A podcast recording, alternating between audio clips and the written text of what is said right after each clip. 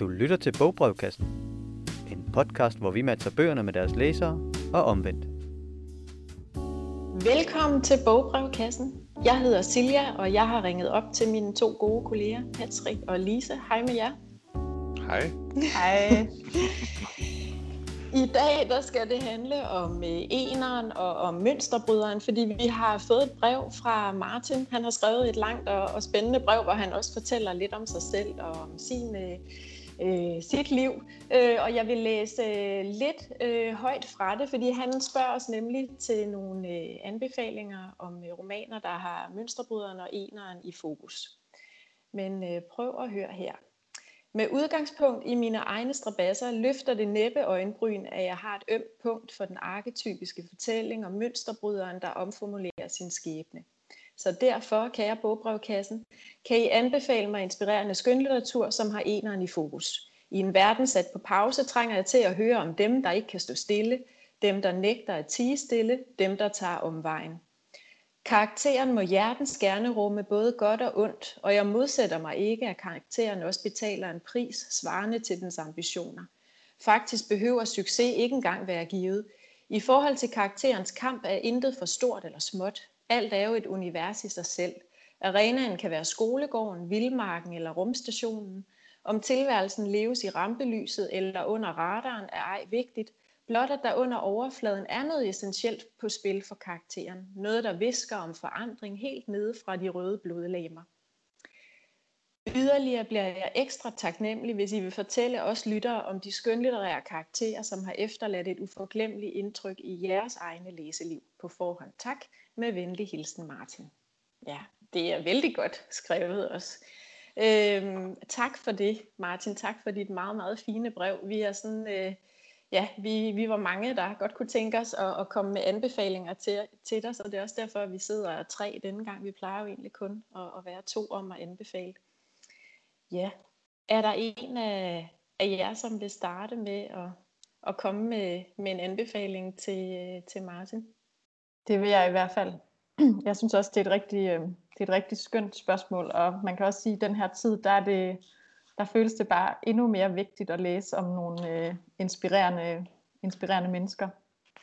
Ja, og den, øh, den første, jeg vil anbefale, det er sådan en flot rød sag, der hedder Miss Island, og den er skrevet af den sjovt nok islandske forfatter, Audur Ava Olafsdottir, og den er fra 2019.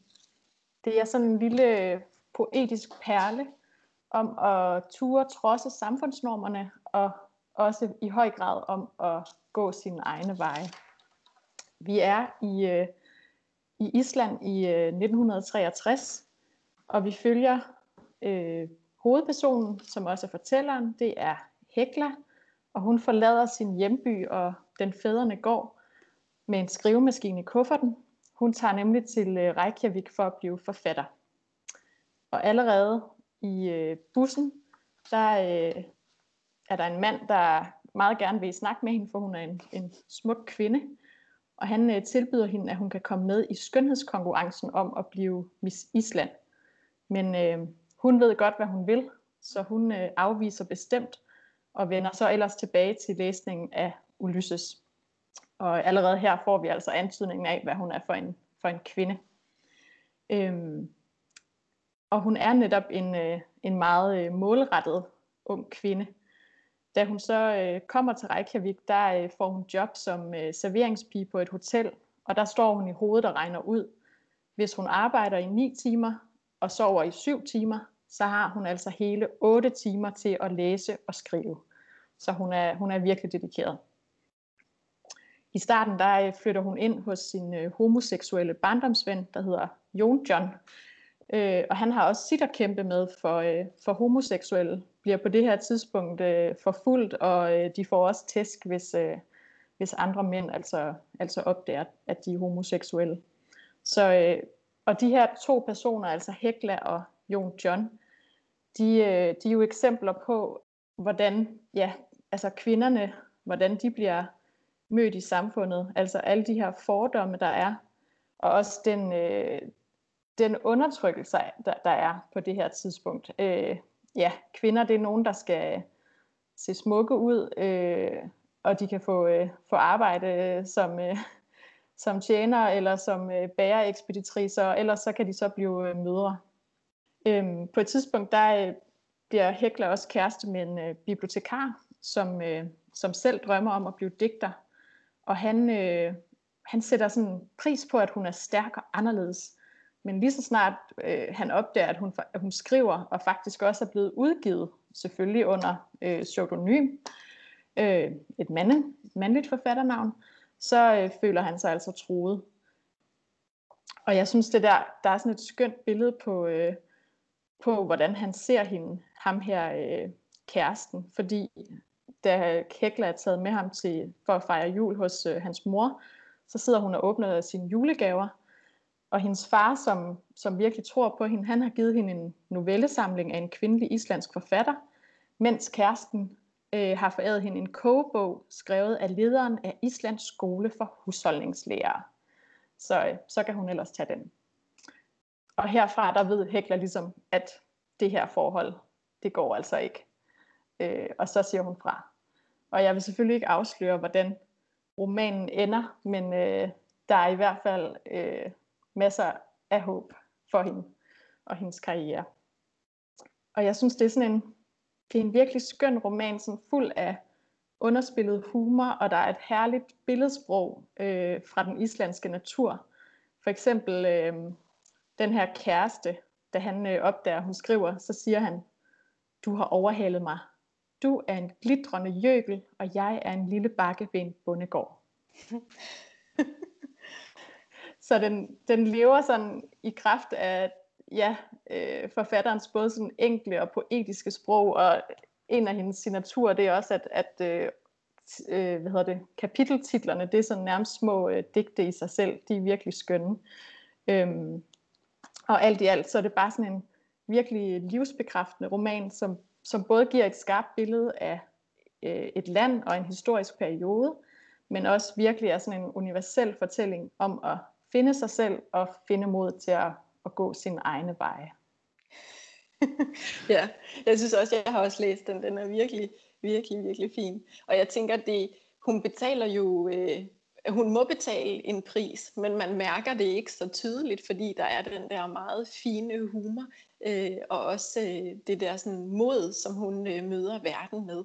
Øh, Præcis, og man ser også en anden bifigur, som jeg ikke lige fik nævnt, det er hendes veninde, øh, barndomsveninde, som faktisk også virkelig har skrivetalent.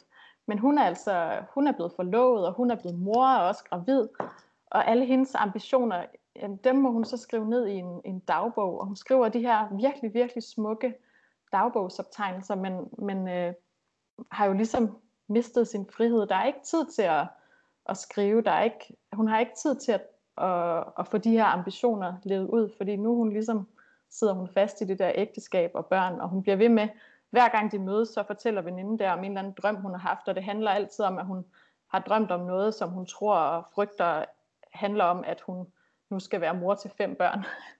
så det, ja, der er en, der er en, der er en skøn humor, men, men øh, det viser virkelig også, øh, ja, hvad, hvad kvinder sådan skulle øh, stå imod der i, øh, i 60'erne. Ja. Er der en årsag til, at den hedder Miss Island? Jeg har jo ikke læst den. Jamen det er simpelthen den her, at, øh, at hun bliver ved med at blive tilbudt at være med i den her skønhedskonkurrence om at blive Miss Island. Ja. Og øh, hun, hun bliver det ligesom på sin egen måde i stedet for. ja, meget finere. Ja. Nå, Patrick, hvad har du, øh, hvad Jamen, har du fundet frem? Temaet er jo mønsterbrydere, øhm, så den første bog, jeg gerne vil snakke om, det er en øh, bog fra den danske litteraturhistorie. Og det lyder jo rigtig vigtigt og farligt, når man siger den danske litteraturhistorie. Øhm, øh, det er Lykkepær, som handler ikke bare om en mønsterbryder, men også om, hvad det vil sige at være en mønsterbryder. Øhm, handlingen i Lykkepær kan kort opsummeres som, at det er den her præstesøn fra Djursland, der hedder Peter Sidenius, øhm, som vi følger, øh, og vi følger hans oprør imod hans, øh, hvad skal man sige, hans ret kristne opvækst, og især hans, øh, hans far, som er præst. Øhm, og Peter har store drømme om, at han vil til København og uddanne sig som ingeniør, for ligesom at gøre en forskel i verden. Øhm, og han kommer også til København og bliver også, hvad hedder det, bemærket af sine undervisere på ingeniørstudiet og får lov til at, at præsentere sit, sit store projekt om at lave nogle kanaler i Jylland, så Jylland kan blive moderniseret og bragt ind i, i den moderne verden. Og samtidig med, at, øh, at det foregår, så kommer han i kontakt med øh, et kulturradikalt miljø i København, øh, som er et billede på øh, mange af de skikkelser, der da forfatteren Henrik Pontoppidan levede, øh, udgjorde det, man kalder det moderne gennembrud. Øhm, især Georg Brandes, den danske forelæser, som på en eller anden måde startede det moderne gennembrud. Øhm, så man kan jo se, at Lykkeper, han er en mønsterbryder i den forstand, at han ligesom bryder ud af sin kristne opvækst og vil ud og udrette et eller andet i verden. Men der, hvor bogen handler om det at være mønsterbryder, det er noget, man lige skal have en lille smule kontekst på, øh, fordi der i samtiden var øh, en stor indflydelse fra den tyske filosof øh, Friedrich Nietzsche og hans idé om viljen til magt som kort opsummeret handler om, at det er utrolig nobelt for mennesker at gå deres egne veje og forsøge at realisere deres egne visioner for, hvordan verden skal se ud. Øh, og det var noget, som Georg Brandes også tog til sig og gav det meget, meget fine navn øh, aristokratisk radikalisme, som egentlig bare handlede om, at det er det, det er det bedste at realisere sin egen vision. Det er det, mennesker skal gå efter. Øhm, så det er på en eller anden måde den tanke, som lykkeper handler om på et me- i, et eller andet, i en eller anden metaforstand, fordi den, den del af handlingen, jeg har opridset nu, det er sådan set kun den første tredjedel af bogen måske, der handler om det. Og så ændrer Lykke Pers liv sig. Øh, og nu vil jeg ikke øh, hvad hedder det, forklare helt vildt om, øh, hvad der så sker i Lykke Per. Øh, men der er en central scene, som jeg måske gerne vil læse op fra. Øh, hvor Lykke Per befinder sig i København, øh, hvor hans øh, mor også er i København, og hun dør i København, uden at han er der. Og han ender så med at stå og se på, at morens kiste bliver hejst ombord på et skib, som skal sejle kisten tilbage til Djursland, hvor de kommer fra. Og det bliver beskrevet sådan her. Således som den umalede og uhævlede kasse nu stod der på stenbroen med sit dyrebare indhold, skilte den sig ikke på nogen måde ud fra alt det meget andet dampskibsgods, der var stillet hen på den regnvåde brygge. Og nu lagde arbejderne en jernkætting omkring kassen, ganske som de havde gjort ved melsækkene og petroleumstønderne, og ved et tegn til maskinisten på dampspillet, hævede den op fra jorden. Og det er en lille passage om, at morens død kommer ind i Lykkepers verden af ingeniør, mekanik og moderne teknik. Og man er jo vildt forarvet, når man læser det her, over at morens kiste er reduceret til et eller andet gods, der bare skal op på et skib.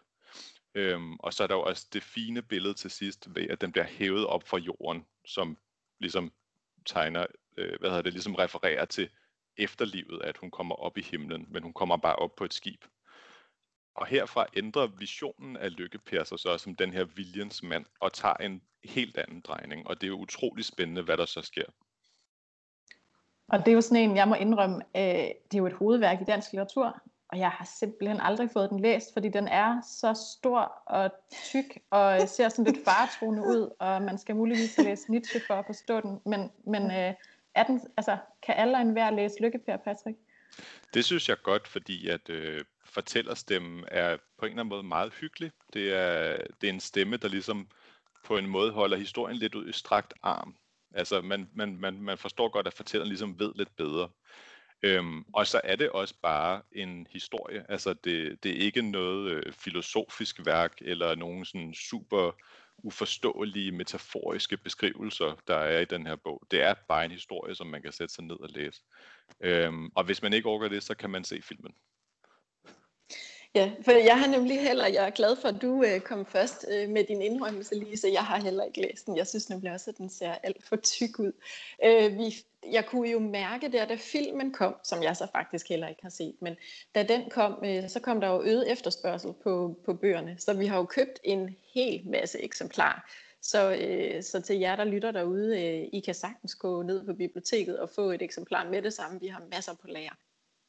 Så vil jeg gå videre med Asta Nielsen. Jeg er glad for, at øh, Martins brev kom også meget ind på, øh, på, øh, på kunst. Øh, og øh, så tænkte jeg, hvad er mere oplagt end at, end at fortælle om øh, Asta Nielsen, som jo er den aller, aller største øh, film diva, vi nogensinde har haft. Og hun er på en eller anden måde øh, underbelyst. Og øh, tilbage i 2016, der skrev forfatteren Eva Tind øh, den øh, fremragende roman, som der hedder Astas skygge. Og hun skriver ligesom øh, Asta frem øh, fra øh, Astas skygge, kan man sige. Man bliver nødt til bare at rode i, øh, hvad der er øh, tilbage, for at stykke historien sammen. Øh, og jeg tænkte lidt over det der med at være en ener. Altså for det der, det var Asta Nielsen jo tydeligvis, altså hun er født i, i 1881, hun er lige præcis 100 år ældre end mig, og hun døde i 1972. Og, og hun var jo i den grad forud for sin tid, og det er jo dødbesværligt. Og jeg tænkte over, hvad er det? Hvorfra kommer den impuls, som der driver et menneske til at tage sin egen vej? Øh, og drive det så vidt, som Asta Nielsen gjorde. Altså det der med sådan at vide, hvad man vil, og så realisere sin drøm, øh, det er jo noget meget moderne, øh, og det var jo totalt øh, utænkeligt at gøre på den tid, hvor, øh, hvor Asta Nielsen, hun var, øh, ja, hun ligesom udlevede sin, øh, øh, sin karriere. Og forfatteren Ivan Tind, hun, øh, hun går ligesom til Asta Nielsen som en dokumentarist.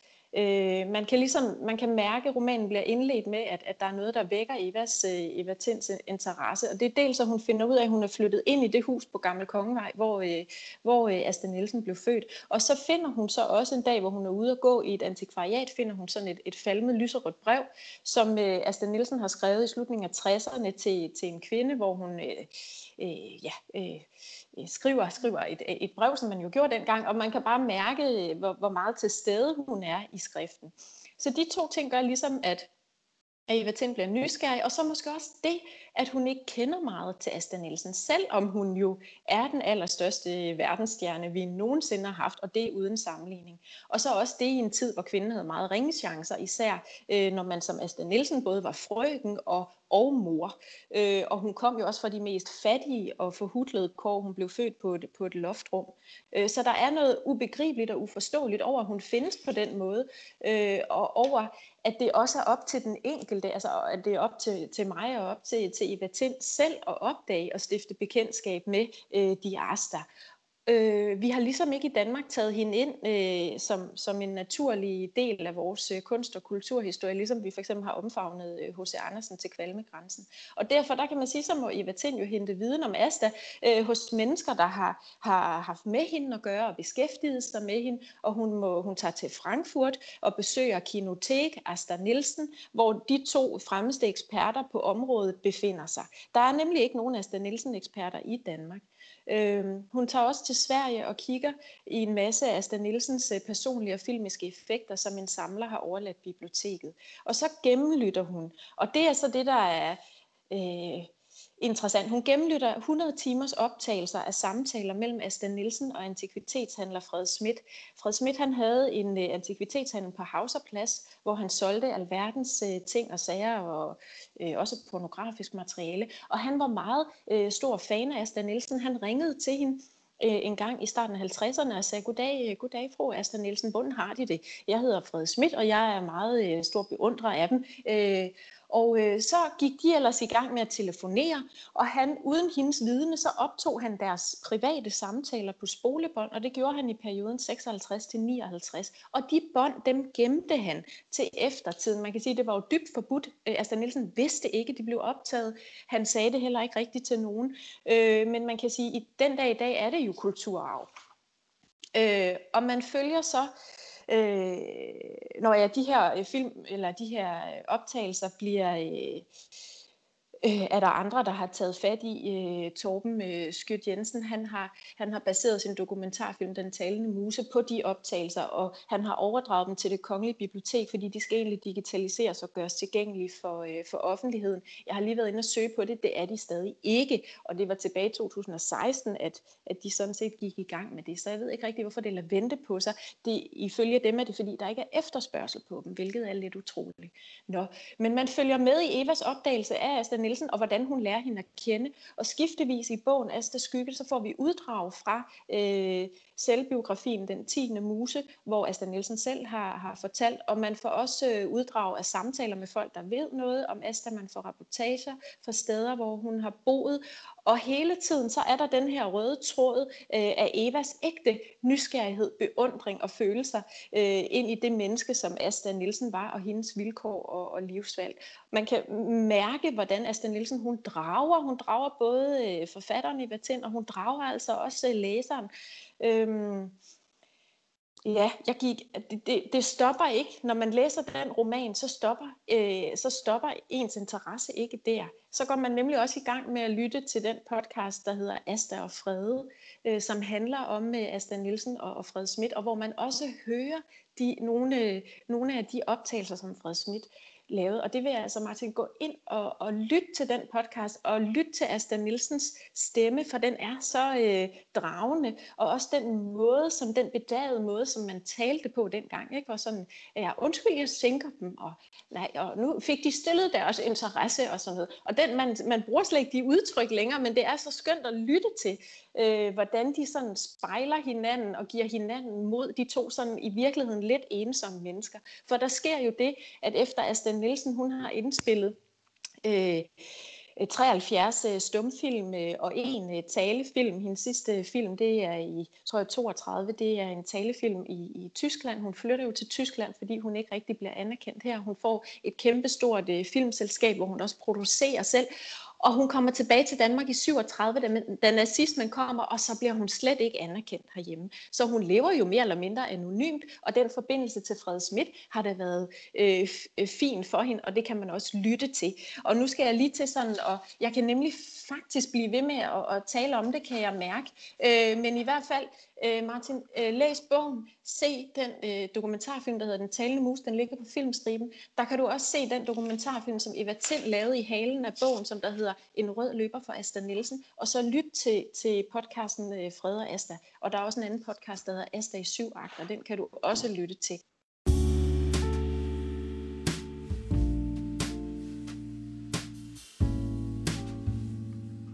Ja, sindssygt spændende.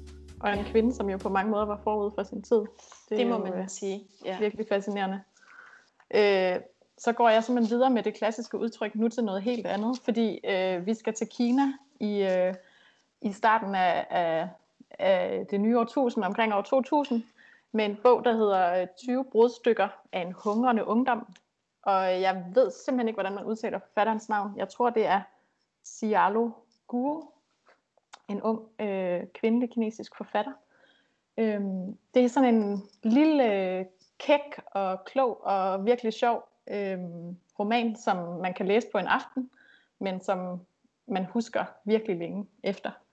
Øh, som titlen fortæller, så er det sådan 20 små nedslag i et ungt liv. Og øh, livet det er den her unge kvinde, vores fortæller, Fen Fang, som har forladt den lille landsby, hvor hun er vokset op, for at blive til noget i Beijing. Og hun er altså vokset op i sådan en stillestående landsby, hvor alle dage ligner hinanden, og hvor, ja, når man dør, så er man bare glemt. Øhm, og hun vil for alt i verden ikke blive som sin mor. Og jeg synes, man fornemmer det ret godt i lige sådan en lille passage her. Jeg så hen mod gårdspladsen, hvor min mor sad sammen med andre midalderne kvinder. Mødre, svigermødre, tanter, søstre. Jeg kunne ikke helt få øje på hende, men jeg vidste, hvor hun var. Hun sad altid på det samme sted. Øhm, min mor stirrede ud på markerne med søde kartofler med det samme tomme udtryk, som hun offrede på sin mand. Jeg spurgte hende ofte, hvad hun kiggede på, og så sagde hun for eksempel, søde kartofler. Og om et par dage bliver vi nødt til at knække stænglerne af og fodre grisene med dem. Eller det er på tide at lave mel af søde kartofler til dumplings til King Ming Festivalen. Min mor, hun var selv en sød kartoffel, der sad fast i markerne, mens hun ventede på den forudsigelige regn under King Ming Festivalen. Og øh, ja, Fin Fang her, hun øh, har altså ikke tænkt sig at være sådan en øh, sød kartoffel, der bare ligger der i, i jorden og, og rådner op. Øhm, hun elsker film, og ambitionen er at blive til noget inden for filmens verden. Så hun øh, kommer altså til Be- Beijing øh, uden øh, mange penge på lommen, og øh, for at overleve, så må hun altså tage en masse skodjobs, øh, for eksempel som øh, rengøringskone og som, som arbejder på en dåsefabrik. Så øh, ja, så den handler selvfølgelig også meget om alle de her omveje, man må tage for i, i processen med at, ligesom at gå, efter, gå efter sin drøm.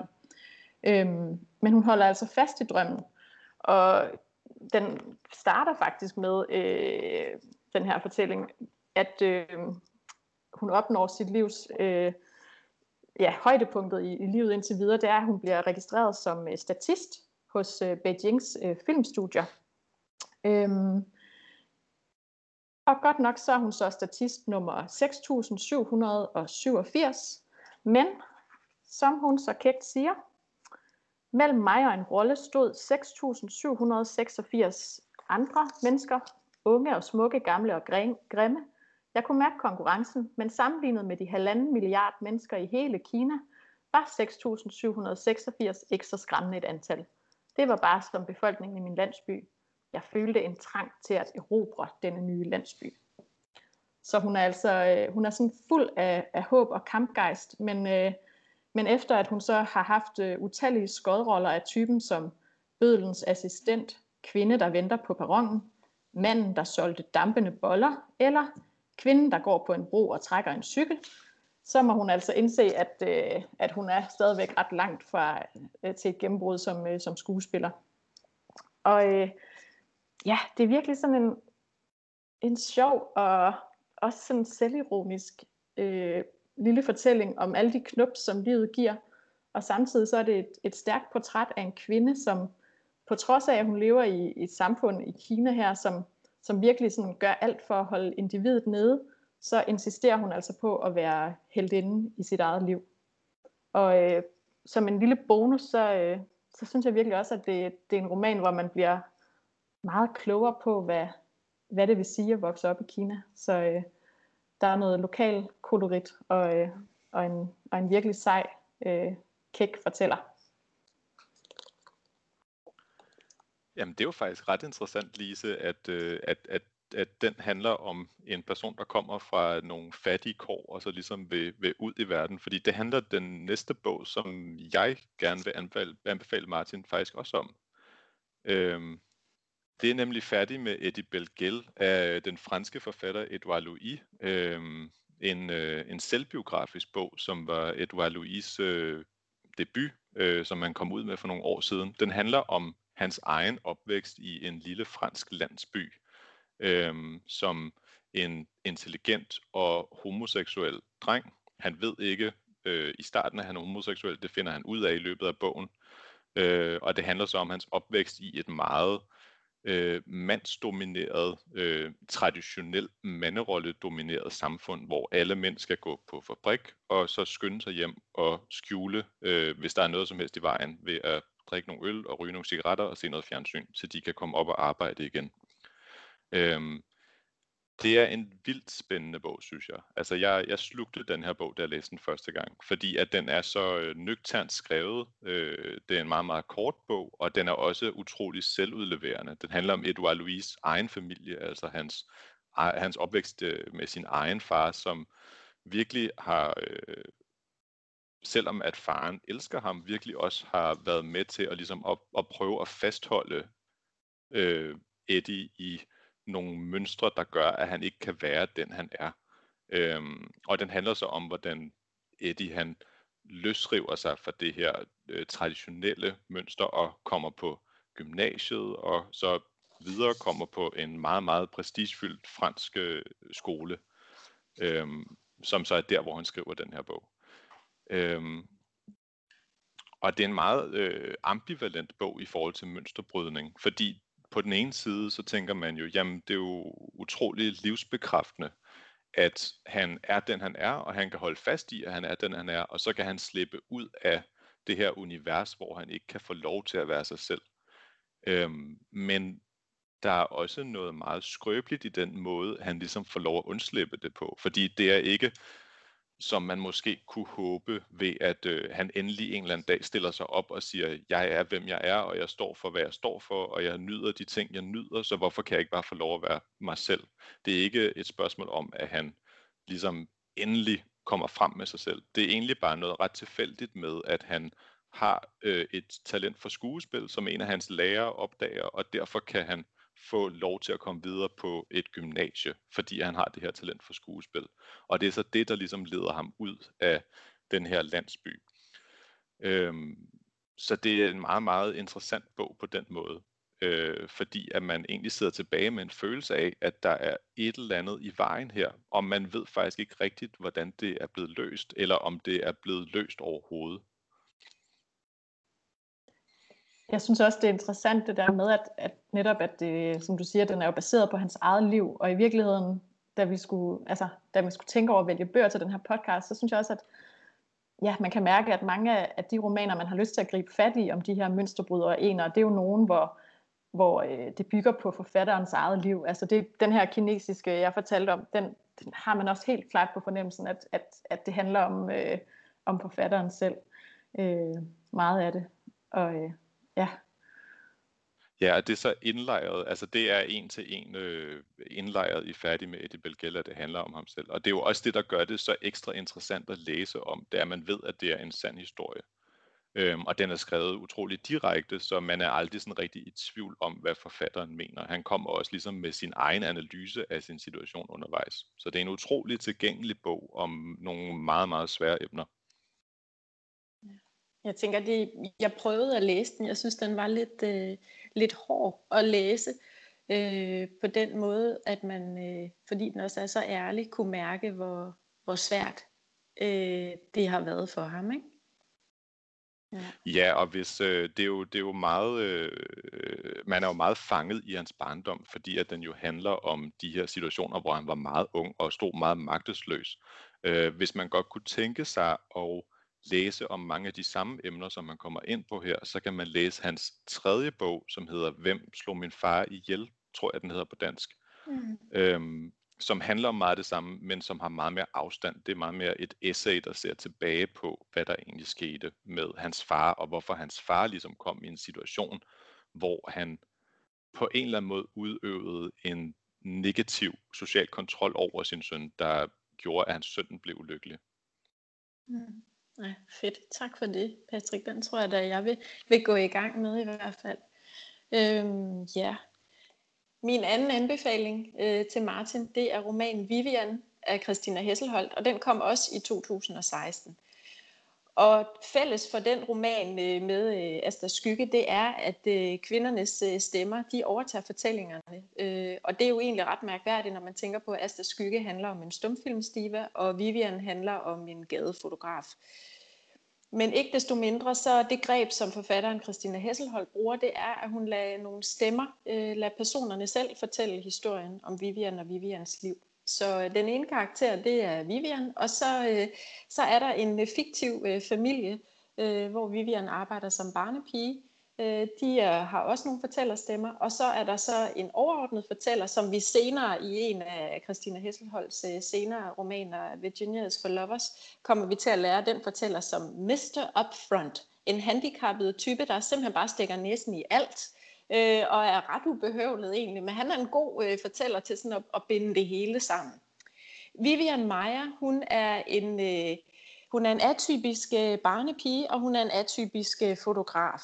Hun øh, kommer fra en øh, dysfunktionel øh, immigrantfamilie, der bor og bor i New York. Øh, hendes øh, far er fra Østrig, hendes mor er fransk, og øh, der er vold i, i hjemmet, og moren øh, flytter ud, og de flytter ind øh, hos en, en dame, der er fotograf. Og ja, det har jo så nok været det, der har, har inspireret Vivian. I hvert fald, øh, så bliver hun passioneret øh, fotograf. Hun kommer, øh, øh hele hendes liv går hun rundt med sådan øh, øh et rolleflex på, på maven og skyder folk på gaden. Øh, og det gør hun øh, mest øh, i de fattige kvarterer i Chicago. Når hun passer børn, så bliver de bare trukket øh, efter hende af stiger sted, og så øh, skyder hun alt, hvad hun hun ser. Og mange opdager jo slet ikke, at de får taget deres foto, fordi hun skyder fra maven. Øhm, ja, Altså hun er tårnhøj, og hun går næsten klædt som en mand. Og der i øh, 50'ernes øh, Chicago er hun jo øh, ret øh, meget sin egen, må man sige. Hun er også øh, en samler af mani.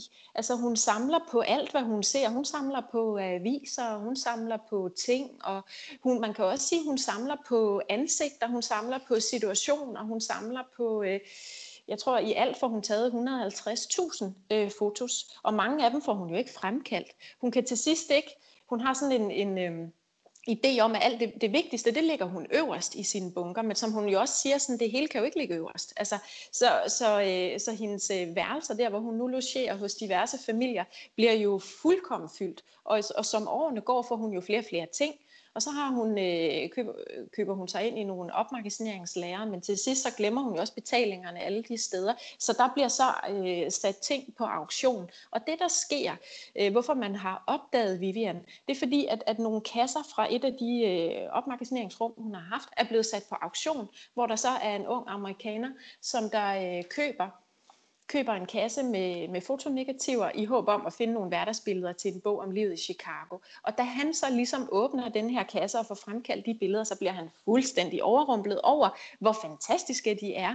Og så øh, kan man sige, så får hun en form for, for berømmelse. Hun dør i 2009, og det er egentlig også der, hvor, øh, hvor de her billeder ligesom kommer for en dag. Så hun når jo ikke selv og, øh, og ligesom mærke øh, den anerkendelse, som der strømmer hendes vej. Men jeg tror måske heller ikke, at hun har været særlig interesseret i det. Hun ser lidt på sig selv som en slags spion. Hun optræder også tit under nogle forskellige navne, og hun er meget, øh, altså værner utrolig meget om sit privatliv, værner om sine ting, der er altid låset af. Hun har sådan en nøgle, som hun bærer inde på maven, og hun, ja, hun er øh, virkelig en karakter, og jeg har været glad for det her meget kærlige portræt, som Christina Hesselholdt har skrevet frem. Jeg vil sige, jeg har også set den der dokumentarfilm, som blev lavet i halen af, at, at, at øh, den unge mand han øh, fandt øh, fotosene, og de blev, blev fremkaldt, og den hedder Finding Vivian Meyer. Og den er ikke, hvad skal man sige, ellers øh, Martin, så får du det, du efterspørger, altså, fordi hun er jo en karakter, så hun er heller ikke særlig børnevenlig egentlig, og det er jo problematisk, når man har en, en, en 40-års øh, karriere som barnepige, at man så ikke er øh, har de pædagogiske færdigheder, der skal til. Altså hun er jo tålmodig, hun vil hellere ud på gaden og fotografere, så hvis børnene spiser for langsomt, så stop fodrer hun dem, så de er ved at blive kvalt. Øh, og, og, og på den måde kan man sige, at, øh, at der lader noget at mangle. Så jeg vil sige, at i den dokumentarfilm får man også nogle beretninger om, at hun har været et hæsligt menneske, og nærmest sådan, øhm, altså, ja, mishandlet børnene. Ikke? Hun havde ligesom sin egen agenda.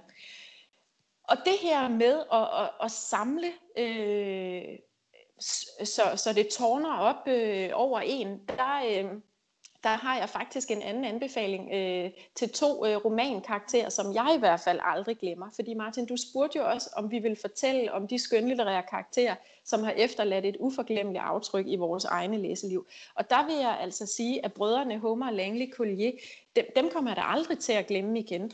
Så tak til forfatteren Dr. Øh, som skrev den her øh, bog. Nu rækker jeg lige ud efter den Homer og Langley hedder den bare, og den handler om øh, brødrene Homer og Langley, som er født ind i en rig øh, New York-familie.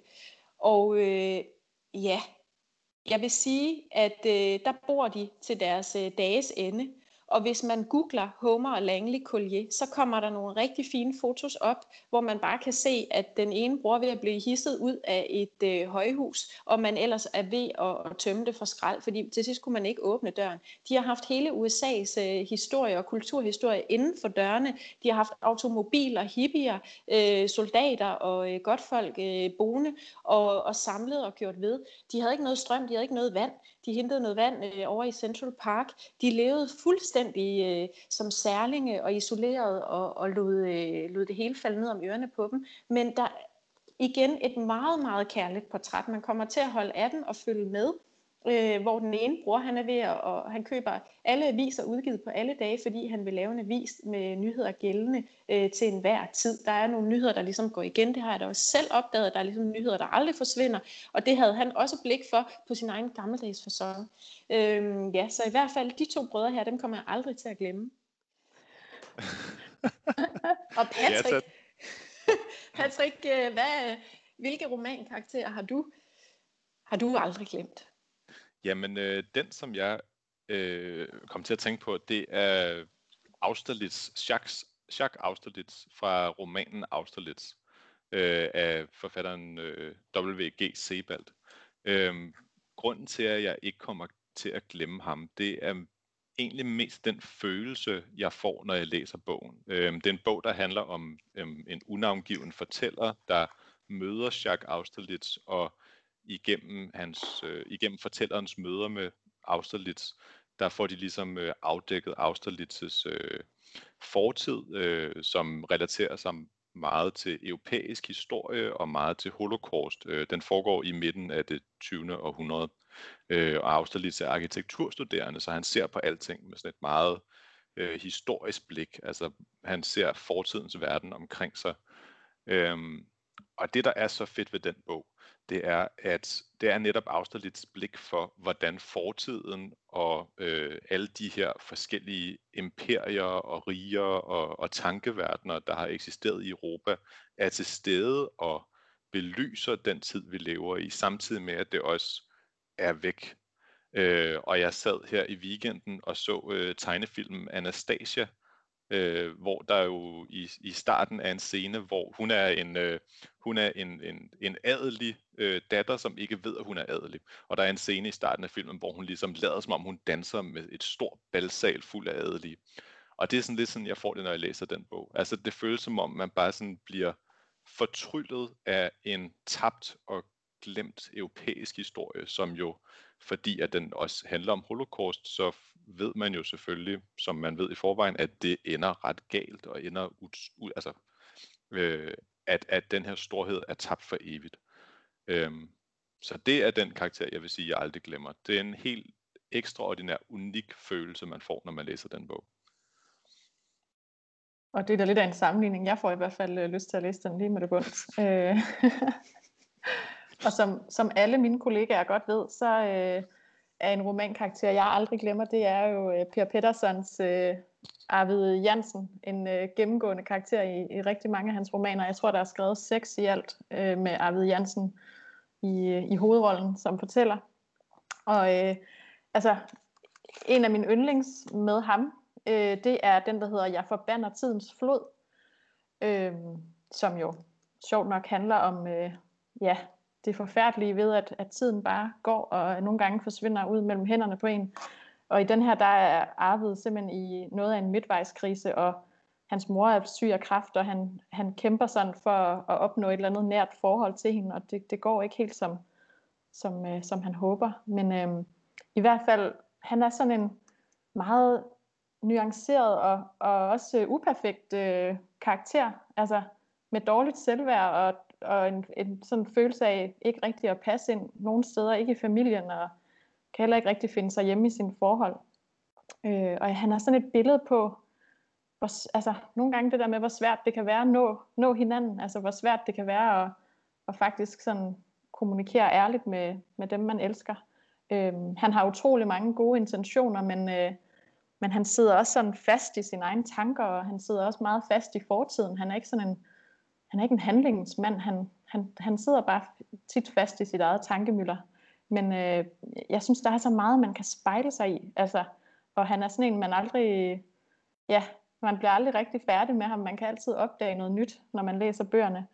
Øhm, og han er sådan en karakter, der gør, at, at jeg synes, man, man kan bære over med sig selv, og også, øh, også en karakter, der gør, at øh, nogle gange man, der ligesom giver anledning til at, at få rusket op i sig selv at stoppe det der tankemøller og gå ud og gøre noget i stedet for. Så hermed en opfordring til at læse ja, hele Per Pettersons forfatterskab selvfølgelig. Så fik du lige sned den ind, Lisa. Yes. det var godt, ja. Ja, men øh, vi håber, at, øh, at du har øh, fået øh, nogle gode øh, skønlitterære titler til din øh, læseliste, øh, Martin. Og øh, også øh, til alle jer andre håber, vi er blevet inspireret, og I er altid velkomne til at, at skrive ind, hvis øh, vi har noget litterært, vi kan hjælpe med, så skriver I bare til info snabelag, øh, ltk.dk og ellers så vil vi bare sige øh, tusind tak for i dag. Over and out her fra Bogbrevkassen. ja. hej hej. Hej.